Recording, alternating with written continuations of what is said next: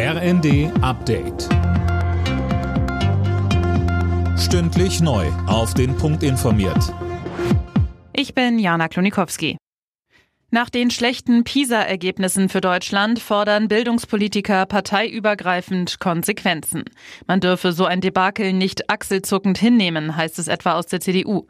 Die Berliner Bildungssenatorin Katharina Günther Wünsch fordert erstmal einen realistischen Blick auf die Probleme. Das bedeutet, dass wir nicht alle Herausforderungen, vor denen wir jetzt stehen, von heute auf morgen lösen können. Und leider ist das Fachkräfteproblem in den Schulen ein bundesweites Problem, was eine mittelfristige Lösung braucht, wo wir auch nicht die Ad-Hoc-Lösung haben und ab dem morgigen Tag hunderte bis tausende Lehrer mehr zur Verfügung stehen. Denn gewisse Veränderungen benötigen Zeit und Planung, aber sie müssen angegangen werden. Die Linksfraktion im Bundestag ist Geschichte. Um Mitternacht ist die beschlossene Selbstauflösung in Kraft getreten. Die war nach dem Parteiaustritt von Sarah Wagenknecht und ihren Anhängern beschlossen worden. Ohne sie haben die Linken nicht genug Abgeordnete, um eine Fraktion zu bilden.